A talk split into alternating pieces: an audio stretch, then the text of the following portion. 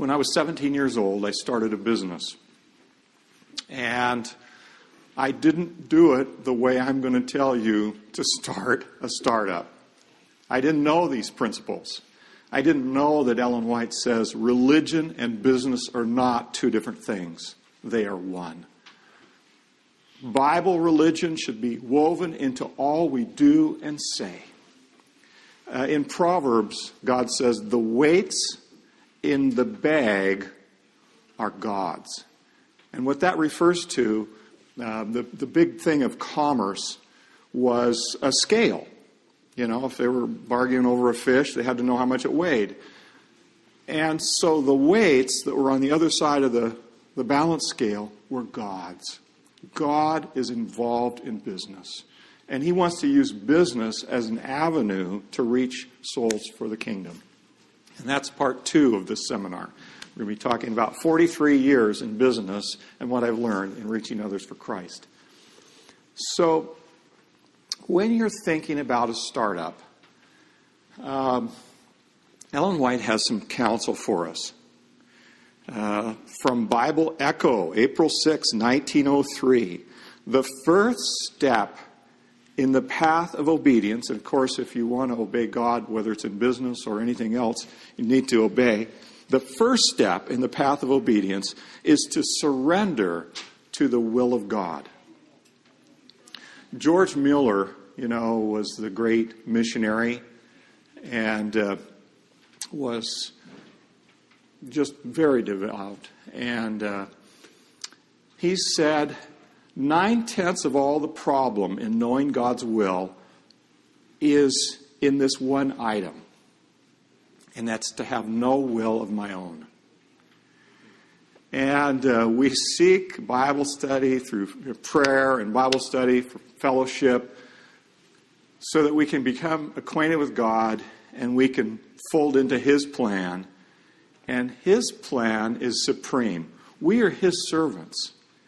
And, and we might have some idea of something that we really want to do really bad, but we've got to lay our plans at God's feet, all of them. That's the first step, is getting my will in harmony with God's will. And uh, for those of you who are interested, George Miller has quite a bit to say on knowing God's will, and I have a handout on that. When you leave, you can have that. Also, I have a handout on the major principles here uh, for, the, for a startup. And the first principle then is not my will, but thine be done. Um, and uh, if we can just get our, um, you know, Jesus, we're told in the Desire of Ages, seemed to do little of the work that he came to do. And uh, there were a lot of sidetracks and a lot of distractions. If you'd asked Joseph, you know, how's it going? Most of the time he'd say, well, you know, I know God had some dreams of grandeur early on, but I haven't seen much, but, but uh, it's been pretty discouraging, really. And uh, when the two fellows came up to Joseph and told him, Hey, we've, we've had a dream. We hear that you can interpret dreams. You know, you and I might have said, You can forget dreams. We, we had a dream back when we were young and it didn't work out. But Joseph still believed in God. He still trusted that all things work together for good. Um, and uh, so, having no will of my own, bringing my will into harmony with God is the first step in a startup.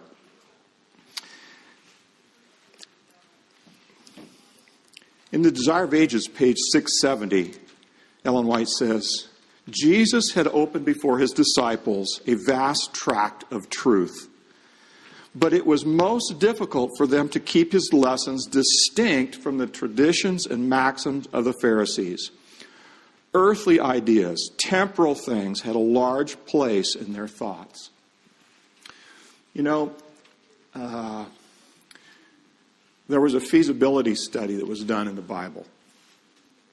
Remember, they sent out the spies to spy out the land? You know, was it 12 spies? Yeah. And the feasibility study came back negative. We can't do it. Only two said, we're well able.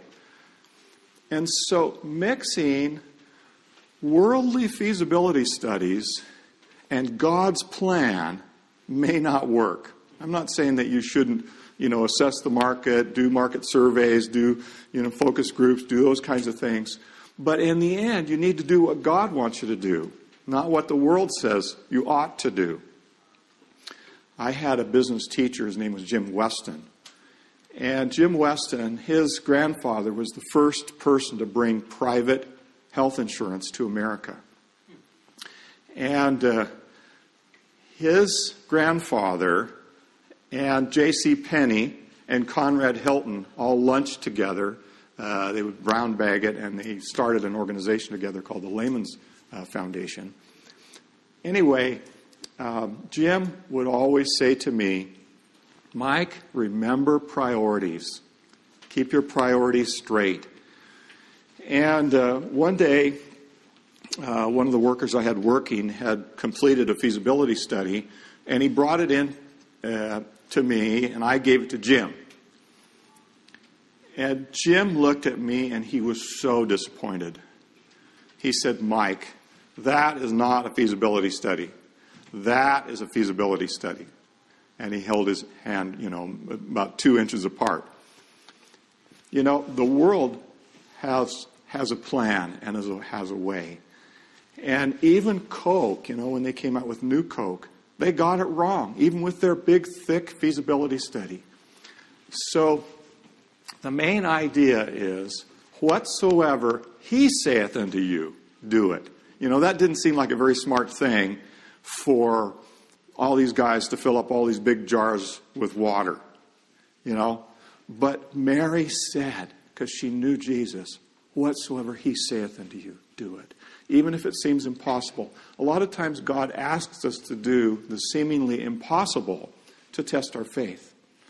You know, told Moses, stand still. And for a man of action, that was the hardest thing he could have possibly told Moses stand still and see the salvation of the Lord. Then he told him to go through the Red Sea, another impossible thing. But with God, all things are possible. So the first principle is no will of my own, not even your business school and your business training and all that kind of stuff. Um, you know, people that go through business school at the university uh, or any, any university versus people that uh, go through a business incubation program, you're seven times, five to seven times more likely to succeed just going through a business incubator rather than doing what the world says. The, the world says you've got to have a business plan. You've got to you know, have a detailed business plan. You've got to show it to a bank. You've got to do all this stuff. And uh, the best business incubators find that it's the people that are more important than the plan. The plan's going to change five times. But if the people are quality and they stick to it, you know, they've got determination, uh, that's one of the key elements. Um, some of you have your devices or Bibles. Let's turn to Luke 14, verses 28 through 30. Luke 14, verses 28 through, through 30. And uh, there's some principles that Jesus outlines on plans and starting. Luke 14, verses 28 through 30. Which of you, intending to build a tower, does not sit down first and count the cost? Have you ever thought about what that might mean? Sitting down? If, if you have a plan of something that you believe God wants you to do, Jesus says, first, sit down. Ellen White uh, used a phrase over and over again. She said, make haste slowly. You, you know the one. Make haste slowly. what does that mean? That means you sit down first, you think it through,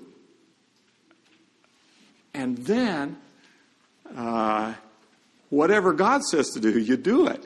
And you, you do it with dispatch when God tells you what to do. Um,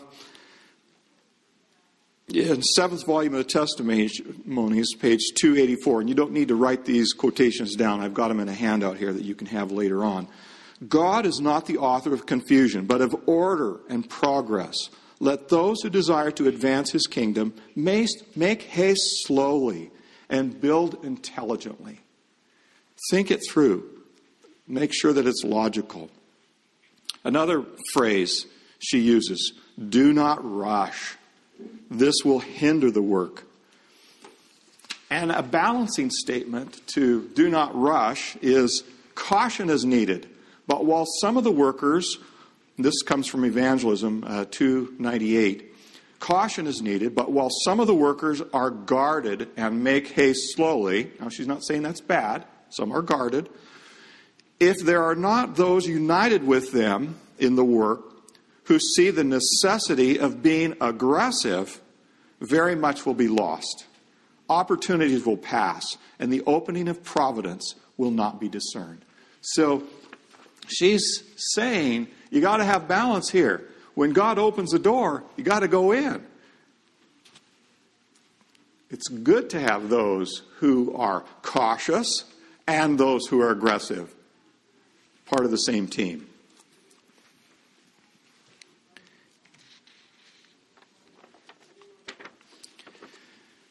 From manuscript 144, 1902 God is not glorified by those who attempt to go faster than he leads. Perplexity, embarrassment, and distress are result. You could also say God is not pleased for those who are going slower than he designs. And from 17 of manuscript releases, uh, 358, the bud must develop gradually into the full blown flower.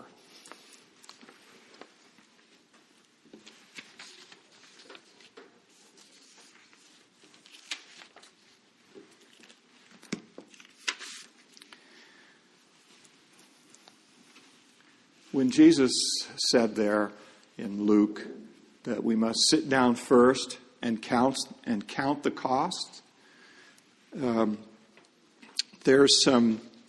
Um, uh, we have, I call it uh, the inspired commentary on that verse.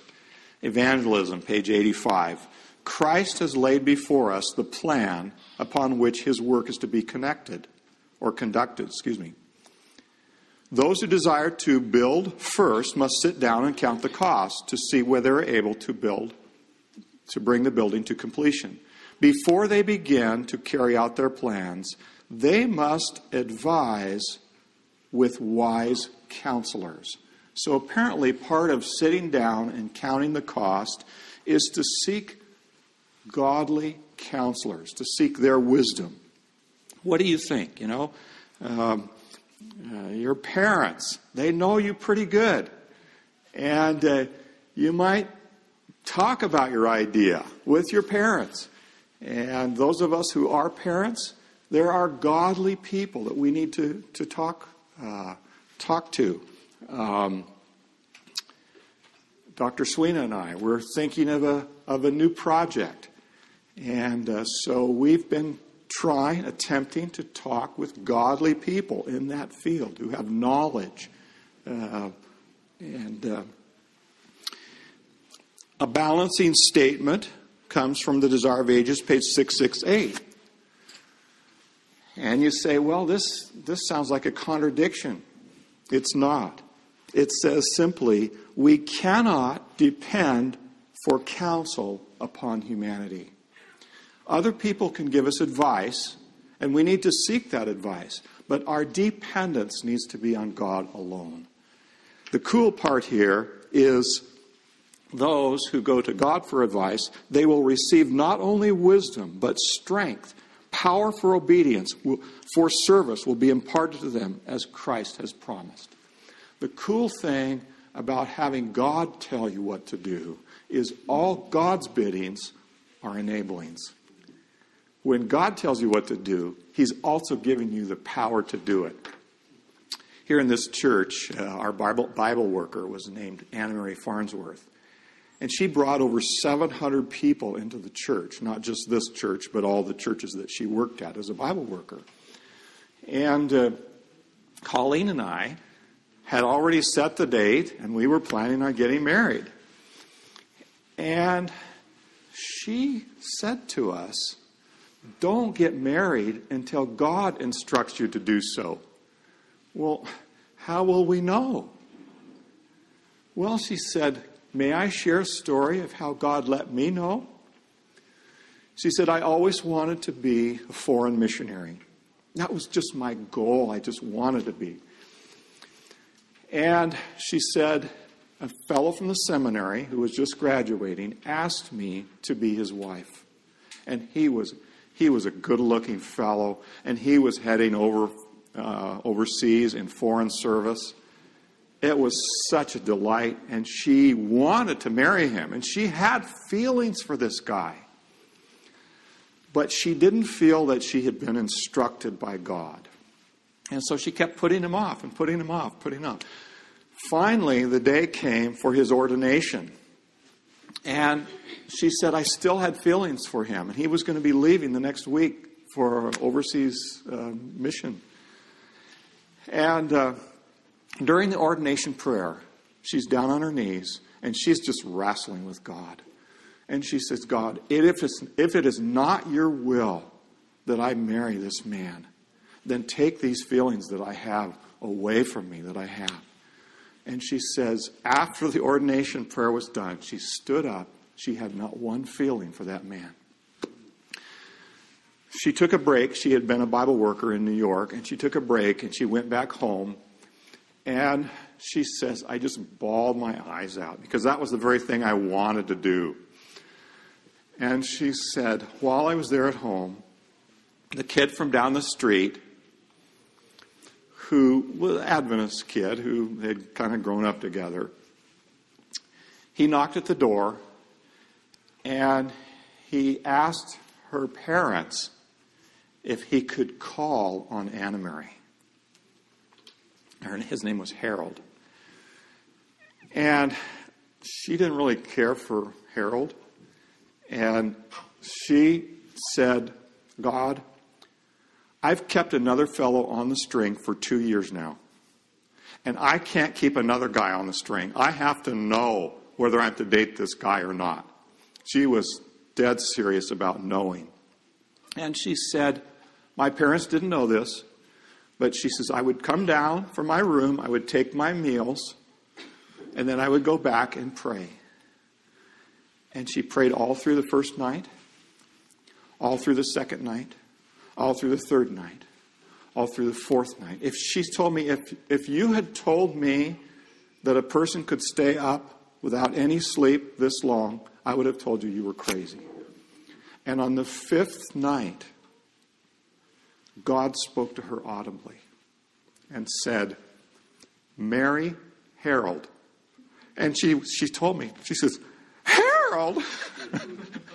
Because the thought was so foreign to her. But as they became acquainted, Harold had such a gentle spirit. He had such a kind spirit. And because she was a Bible worker, she would go out, she would have appointments in the evening. Harold would say, Oh, I'll, I'll take care of the dishes. Oh, your time's too important for that. You, you go, I'll take care. I'll take care of the vacuuming. And after Anna Mary died, I went and talked with Harold. And he says, You know, I felt that I had a share in all those baptisms. And, and he did. You know, in the Bible, the person, the people that were left with the baggage got just as much reward as the people who went out and fought. God gives different talents, you know, different, different gifts to, to each one. So uh, we asked uh, Anna Mary, um, so how will God tell us if we're to get married or not? If we're not supposed to get married until we're instructed to do so, how will He tell us? Well, she says, I'm not God. I can't tell you how He's going to speak to, to your hearts, how, what He's going to say. But don't get married until God instructs you to do so. That put us into a tizzy. Colleen was dating. We already had the date set, you know. She was deaning. And I said, Well, can you get away for a few hours on Friday she says, Yeah, let's study everything we can find in the spirit of prophecy in the Bible, and maybe God will speak to our hearts. And we had a wonderful study. It was just, you know, great information. But have you ever heard this expression? When a person seeks information, they get nothing. But when they seek God, they get information. And uh, so, after exhausting all of our research, I said, you know, we better, it's close to sundown, we better have sundown worship. And so I said, I've been studying in Ezekiel. Uh, let's, let's read a passage from Ezekiel. So I started reading. I thought I was in the right chapter, and I wasn't. I was in the completely wrong chapter. And I'm reading about all this stuff, and I, you know, fighting and all this different things and whatever. And I, I, I'm just going hot and cold because it's a really terrible worship. I'm just going to tell you this right now. And then, as I'm reading, I came to these words. And you know, um, Ellen White says there is no help for man, woman, or child. Now think, who does that leave out? Nobody. who will not hear and obey the voice of duty. For the voice of duty is the voice of God. And Ellen White also says God will take words and sentences and make them bright and appropriate for the occasion as the voice of God to the soul. And when something jumps out at you, you're reading God's word, something jumps out at you. That's God speaking to you. And these are the words that I read to Colleen. And then you shall know that the Lord has sent me to you and we both heard God speaking to our heart. And you know, I'm not the easiest guy to live with. But I asked Colleen after about six or seven years of marriage, I said, Has it ever run through your mind that maybe it wasn't right? She says, That thought has never crossed my mind. When God instructs you to do something, then do it. He'll give you the power to do it. Power for obedience, for service will be imparted as Christ has promised. So, the first step in a startup not my will, but thine, thine be done. Number two, make haste slowly. In other words, get good advice. All this stuff's written down on the, on the, the handout. You know, get good advice. Sit down. Is it logical? Does, does it meet, uh, you know, is it, uh, with God, if you've met with godly advice, do, you know, do they, do they see light in it? Uh, you know, the, Next principle, um, maybe you've read in Mark 4:28. I'm sure you have. Without any help, the ground produces grain. First the plant grows, then the head, then all the grain in the head. Uh, there's a logical progression to God's plan. And usually it's start small. You know? We don't want to start small. The world says go big or go home. You know? Got to start big. You got to make a big splash. Fake it till you make it. You know, that's what the world says. God says start small.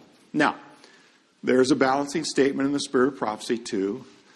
When Sutherland and Magan were down looking at that huge farm down there, which became Madison, they didn't want a big farm. They wanted to start with a small farm. They thought it was way too big. And Ellen White said to him, You folks have a lot of experience. Trust God. get the big farm. you know. And they did trust God and they did get the big farm, and it was a tremendous blessing. But under normal circumstances, smart start small. Remember when uh, the work started, there was no publishing work at all going. And uh, Ellen White was given a vision that they needed to start a paper. And that this would be like a light that would go around the world, you know, the, the publishing work.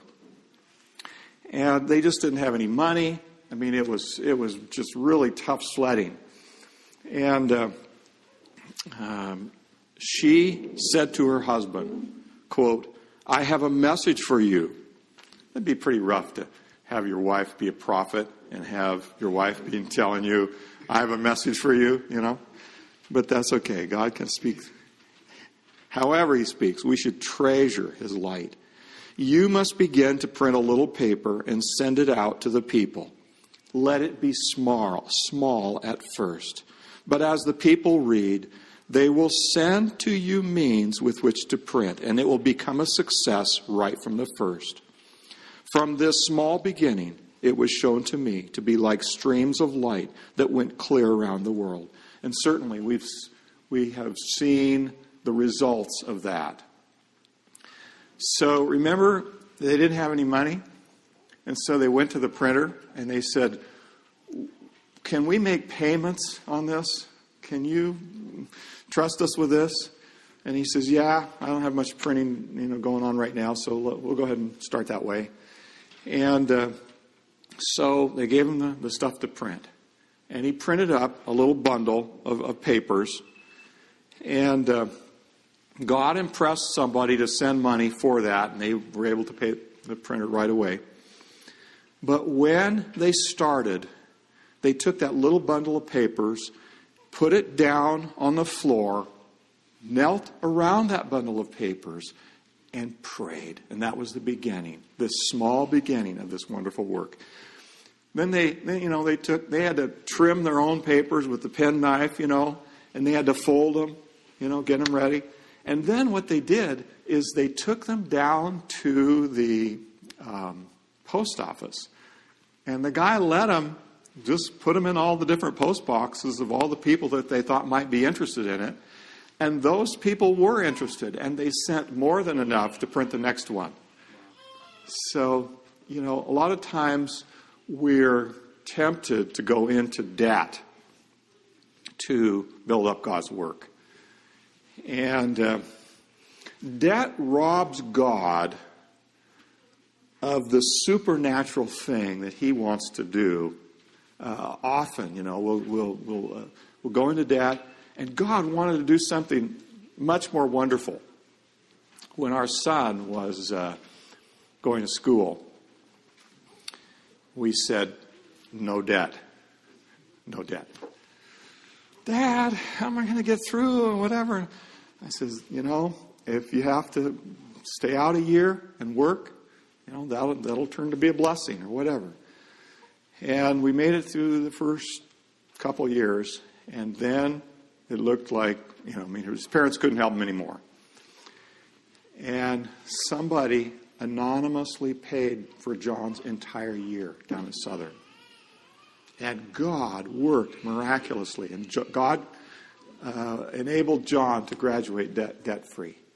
So, purpose that you're going to follow God, not the world's way, when you start. When God says go, um, He will work things out.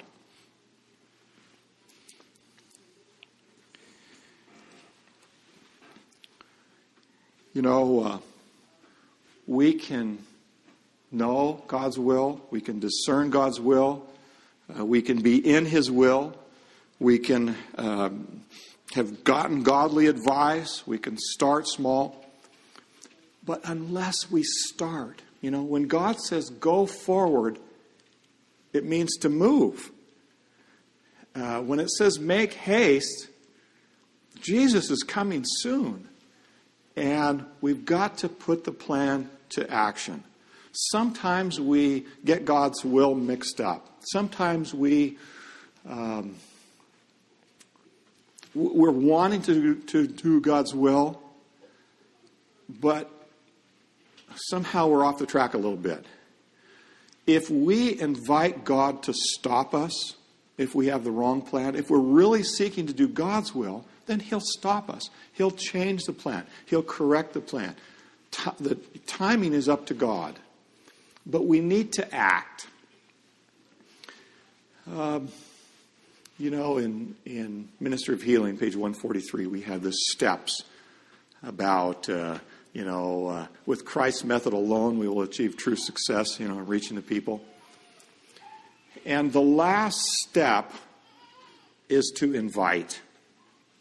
You know, after sympathizing and, you know, all those things, you know, giving their felt need, we've got to, you know, it says, then he bade them follow me. And uh, I was doing a trade show, and uh, I was giving away a lot of literature. And the guy that I was sharing a booth with was, was in Milan, Italy. He said, uh, Well, he says, Have you cut blood? I said, What's that? Well, he says, Have you sold any? I said, Well, you know, I'm, I'm just uh, kind of like planting seeds. I'm getting our brochures out there and whatever. And a lot of, a lot of people have taken literature. He says, People will take literature just to be polite. He says, They'll go around the corner and they'll just throw it in the trash. He says, You need to write orders. That's how you know if you've done any good. So the next show, I decided I was going to ask for orders. And I wrote over a hundred orders. Wow. I would simply ask them, Would you like to try a bucket? You know, we had these little cushiony foam pen and pencil grips. And, uh, you know, it was 144, and there was a school supply um, show where all the teachers and the people that ran the school stores came. And just about everybody I asked they said, sure, you know, it wasn't a big deal. And so with God, you need, there's an action step that's often missing. You know, um, with uh, Dr. Sweet and I, and all the talk that we've been doing about this new ministry, and, and we've tried a lot of different approaches. We've talked to a lot of different people. Um, I got an idea the other day. I know somebody who's diabetic. I know somebody who's diabetic.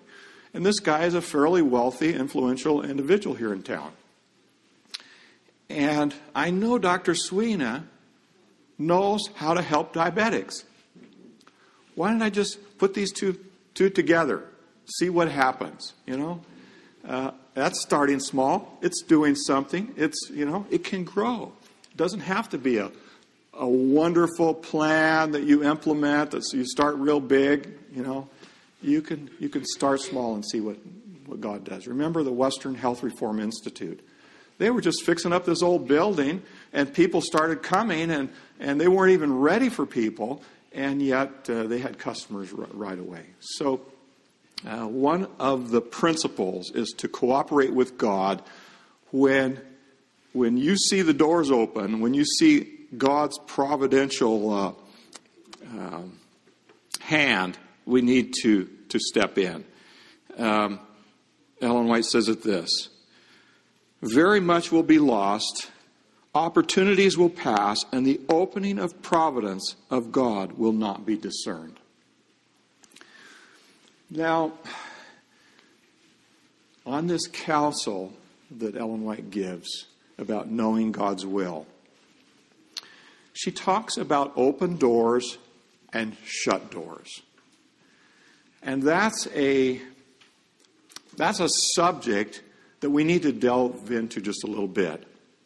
Because often we'll just see an open door and we'll go through and it's like the bottom drops out. It doesn't work out or whatever, and we wonder why. In writing to her son, she says, A path opens before you but whether you're to go in or not, none is wise enough to discern. And then she says, A way hedges up before you. That sounds like a closed door to me. But whether it is to stop you or to test your steadfast patience, none is wise enough to discern. Uh, I think this is found on um, the book This Day with God, page 284. It's called Guidance in Perplexity. So, what are you supposed to do? Well, in Scripture, we have a scriptural principle about knowing God's will. Do you remember uh, Joseph had two dreams? And then Pharaoh had two dreams.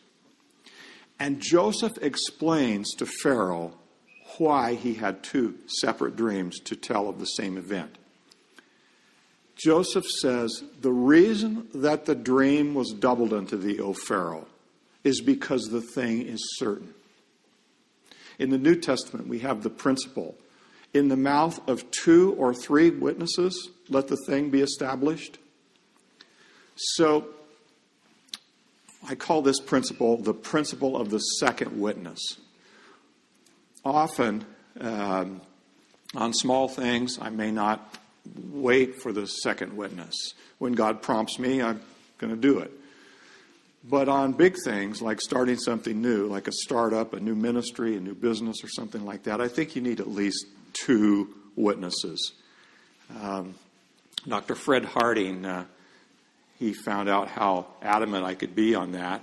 I had called him to be the director of Total Health Lifestyle Center. We had board approval, and I was convicted. Fred is the guy you need to, to invite.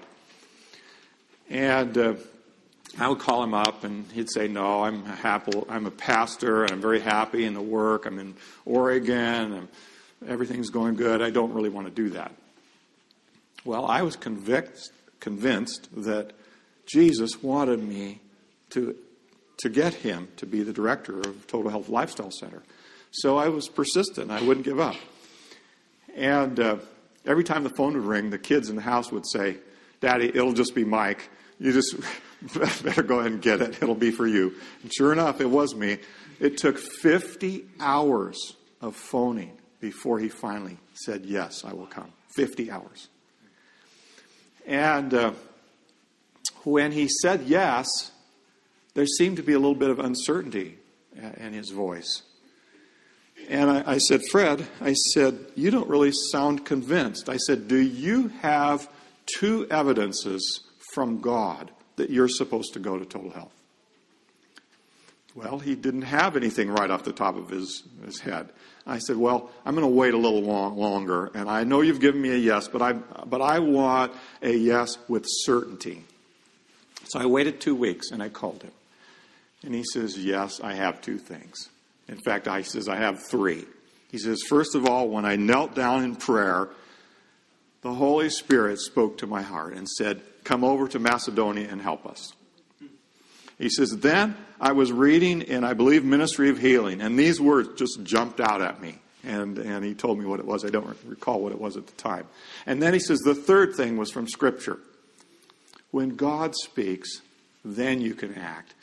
Well, Fred came to Total Health, and the very first day he was there, he took one look at the books and how, how we were doing financially, and he said, I almost went home that first day.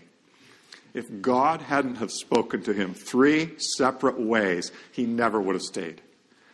So remember that principle in, in, in starting something major. Remember the principle of the second witness. You know, if, if I were to just uh, put a, a, a, dot somewhere, you know, it's, it's X marks the spot, you know. And uh, if you have an X axis and a Y axis and a Z axis, it's even more certain. Okay, so I don't know if you're comfortable doing this or not, but I'll try it, see if, uh, see if it works or not. Um, some of you obviously are in this for uh, some business reason. You have an idea, you have a thought, you have a, uh, a uh, uh, something you want to do, and you may have some questions. And uh, I'm happy to go on rambling, or I'm happy to answer questions. But I did want to take, take some time and see if there were any questions that you might have. Uh, you say, well, man, you didn't even talk about the, the, the steps in a startup. You just talked about the steps before a startup. Uh, but I think those are steps that the world won't give you. You know, down at the uh, business incubation place, they can give you the steps of a startup. Um, you know, doing focus groups, those kinds of things, defining your market, um, coming up with a plan. But I just thought I'd turn it over to you for questions to see if, if you had any questions or if there was anything I could elaborate on, or Mike, you didn't make that clear. Um, some of you have some ideas maybe that you're working on. Yeah. Okay, the first business I started, I started this in 1973, and it was called Grab On Grips. And if you've ever seen these little foam cushiony grips on an ice scraper, a baby stroller, a pen or a pencil, or something like that, um, it started off with bicycles, and it was a really terrible name. It was called Comfort Riders Handlebar Padding. okay, and uh, I was going back to do a trade show in New York, and uh, the guy sitting next to me was a very famous movie director. he couldn't get into first class that day, and he had to sit back with the rest of us. And uh, he asked me, "What are you doing?" And I said, "I'm going back to New York. I'm showed in this package: comfort riders, handlebar padding, you know." And he didn't put his hand on my knee, but he said, in this in this tone of voice, "Son, I think you need a new name." And he said, "Why don't you call it Grab On?" Well, being a cocky young entrepreneur, I uh, I knew he was a famous movie director. I'd heard of the movies, you know, that he'd done. At least one of them was a current Hollywood movie. And uh, but what I thought, what does he know about naming? So I asked him, "Have you ever helped anybody name something?" He says, "Yes." I said, "Like what?" Well, he says, "A friend of mine came up with a round thing you put around your waist," and he says, "I called it hula hoop." And he's the guy that named the, the hula hoop. And uh, I checked, and the guy that did invent the hula hoop lived in his same town, and so I thought, better write that down. Grab on. anyway, it was a foam grip company, and it went worldwide, and uh, so. Um, what do you do now? Okay, so working on a new, new startup.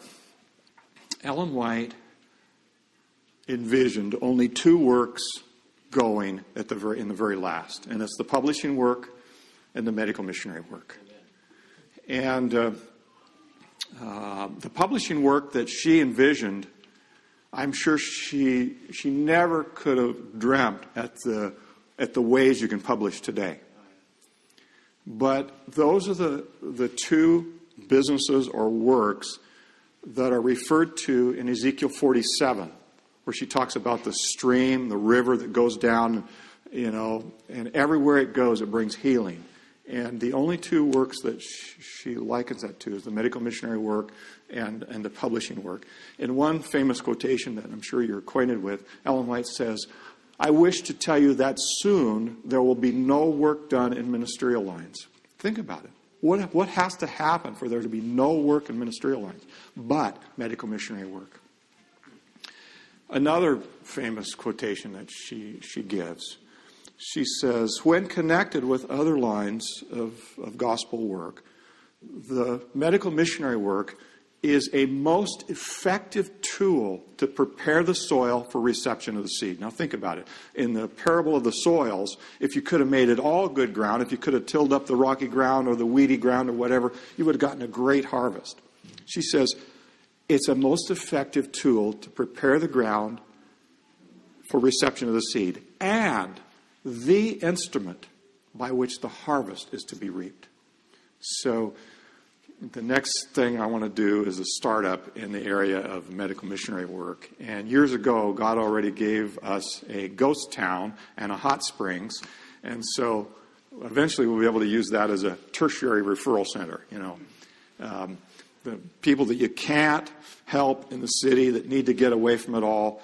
Um, also, the workers need to get away from it all uh, as well, and uh, to get out in the country for peace of mind, etc., is a wonderful uh, blessing. Anyway, so that's what I'm working on. It's something in the medical missionary work.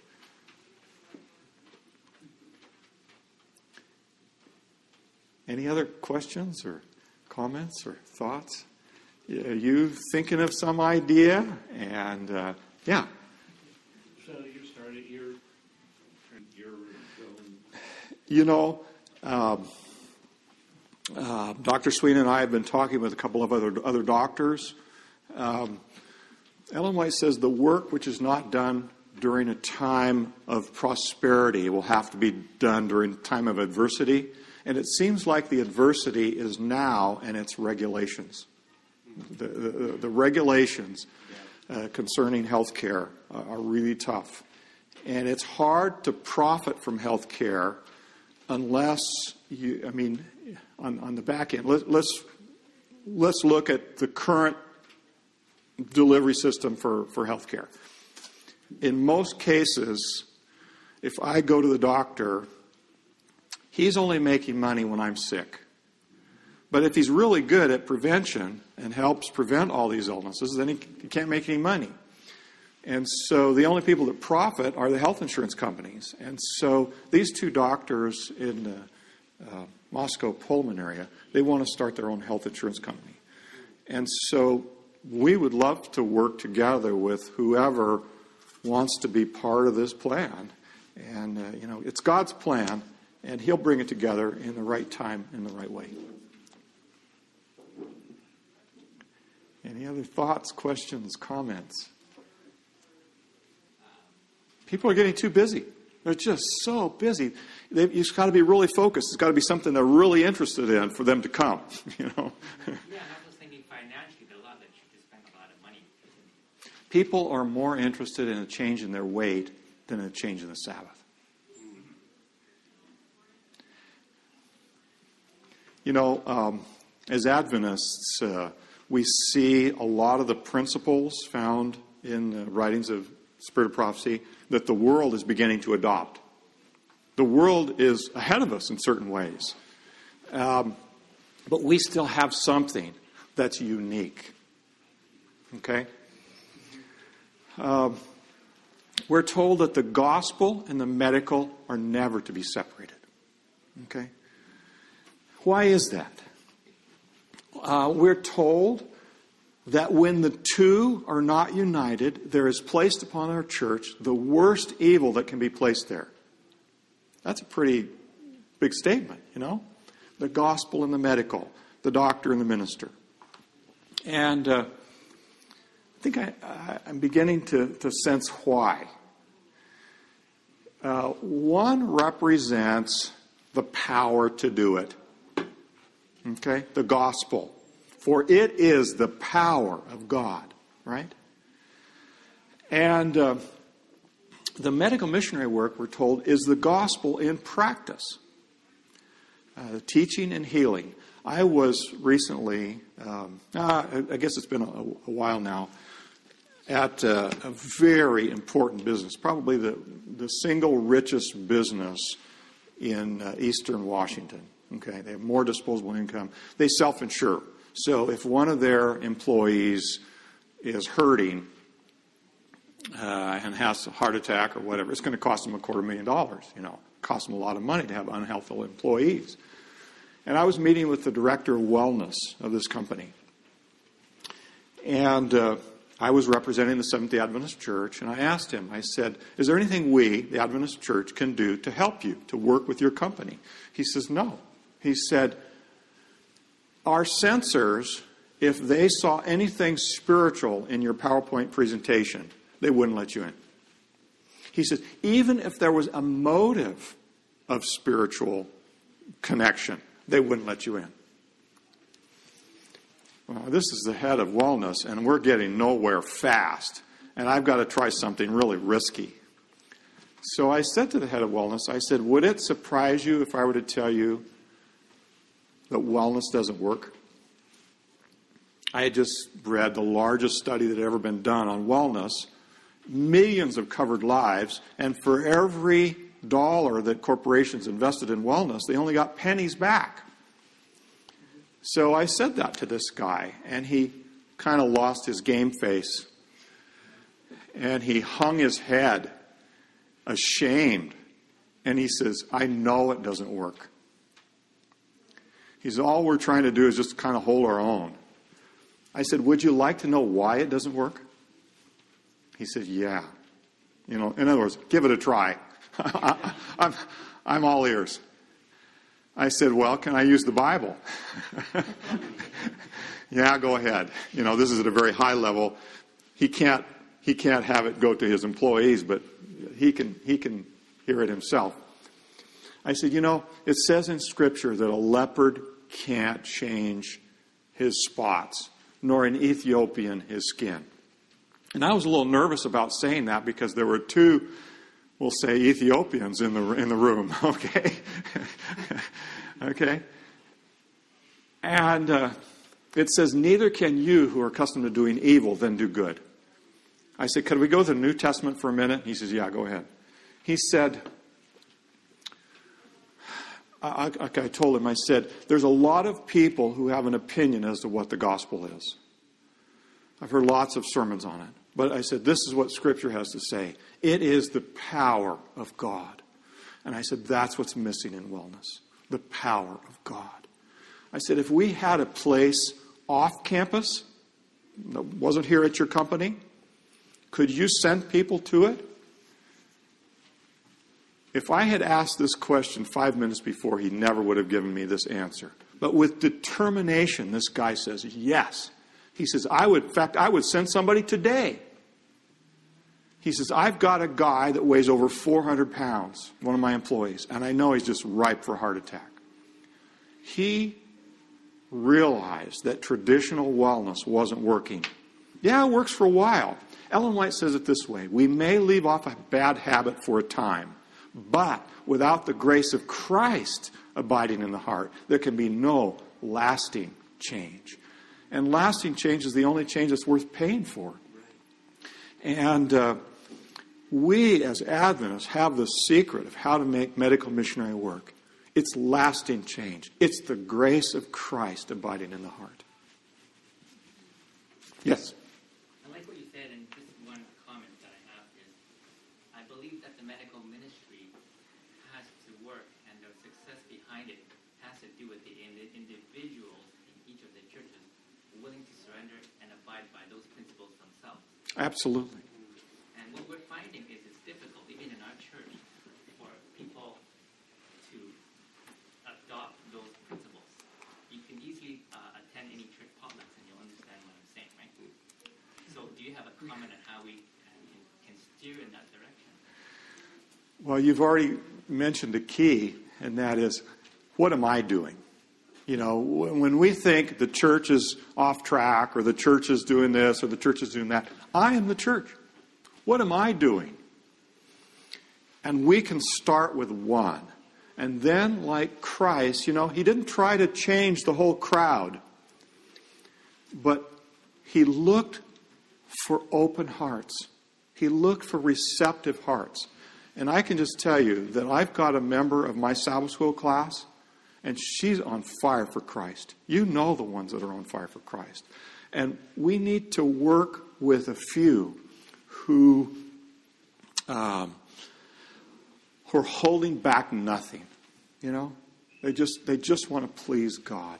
Um, um, Moody used to talk about half and half Christians, and uh, we're told that to be almost but not wholly saved is to be wholly lost. And we need to be all His, all in, and find people who are all in and work with those. I don't have any other uh, answer. Yes? So maybe in the light of what you said in answer to his question might be is when we go to church potluck, we take our healthy, that tastes good. Amen you know, I appreciate going to potlucks, and I you can tell, and learning how to make that stuff taste edible is a talent. And if you've got that talent, then you bring it. And then pretty soon you're going to find out that your dish is empty while the rest are sitting there half full still.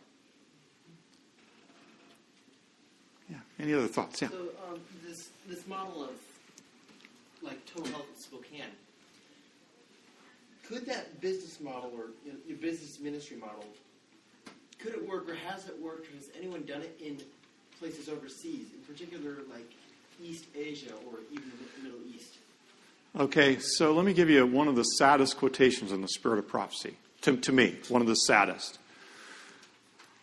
Ellen White talks about the medical missionary work, and she talks about sending scores of workers into the cities but she says the perplexing question yet remains unanswered.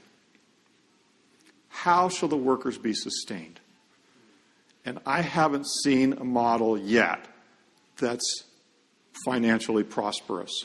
Um, she says to our managers of our sanitariums that they should be able to manage, quote, without running behind. So it's not God's plan, it's not pleasing for Him for us to go into debt, to, to, to run behind. He wants it to be financially uh, secure, at least. Maybe it doesn't have to be you know, super prosperous, but it needs to be secure financially. And I don't know what the, what the answer is there. Where is that found? Um, I don't have it right off the top of my head, but I can get it to you, Johnny. Yeah, thanks for asking. Yeah, I've been to Asia. I've been to a lot of places. I've visited so many places, and I've never seen a plan. I mean, we talk about self supporting institutions. Institutions should support themselves. I know a uh, health center that Eugene Prewitt is working with right now, um, Anan, and the school that he's part of, at least, I know is fully self-supporting through literature ministry, which is incredible, partly due to the lower living cost in Malaysia. Um, I'm not sure about the health center, if that's self-supporting or not yet. it is. So, Well, praise the Lord. There might be a way it could work in some countries with the lower living costs. yeah. Um, I don't know if you heard of the Atwells. I've They're, heard. they're in Chiang Mai. They're building a um, Bangkok. Yeah. They're um, building a. I guess you could say it's a health center. Um, but they'll have like a juice bar. They're setting up a rock climbing wall, and they're um, parked next to uh, a massive university. There's 500,000 students. And one of the big, big things there is health, healthful living Amen. for the students. So they're they're helping to do that. Well, we're almost out of time here.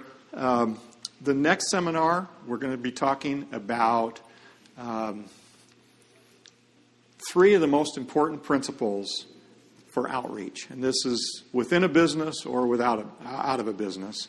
And just experiences on that. And then this afternoon, uh, my favorite one, I saved the best to last.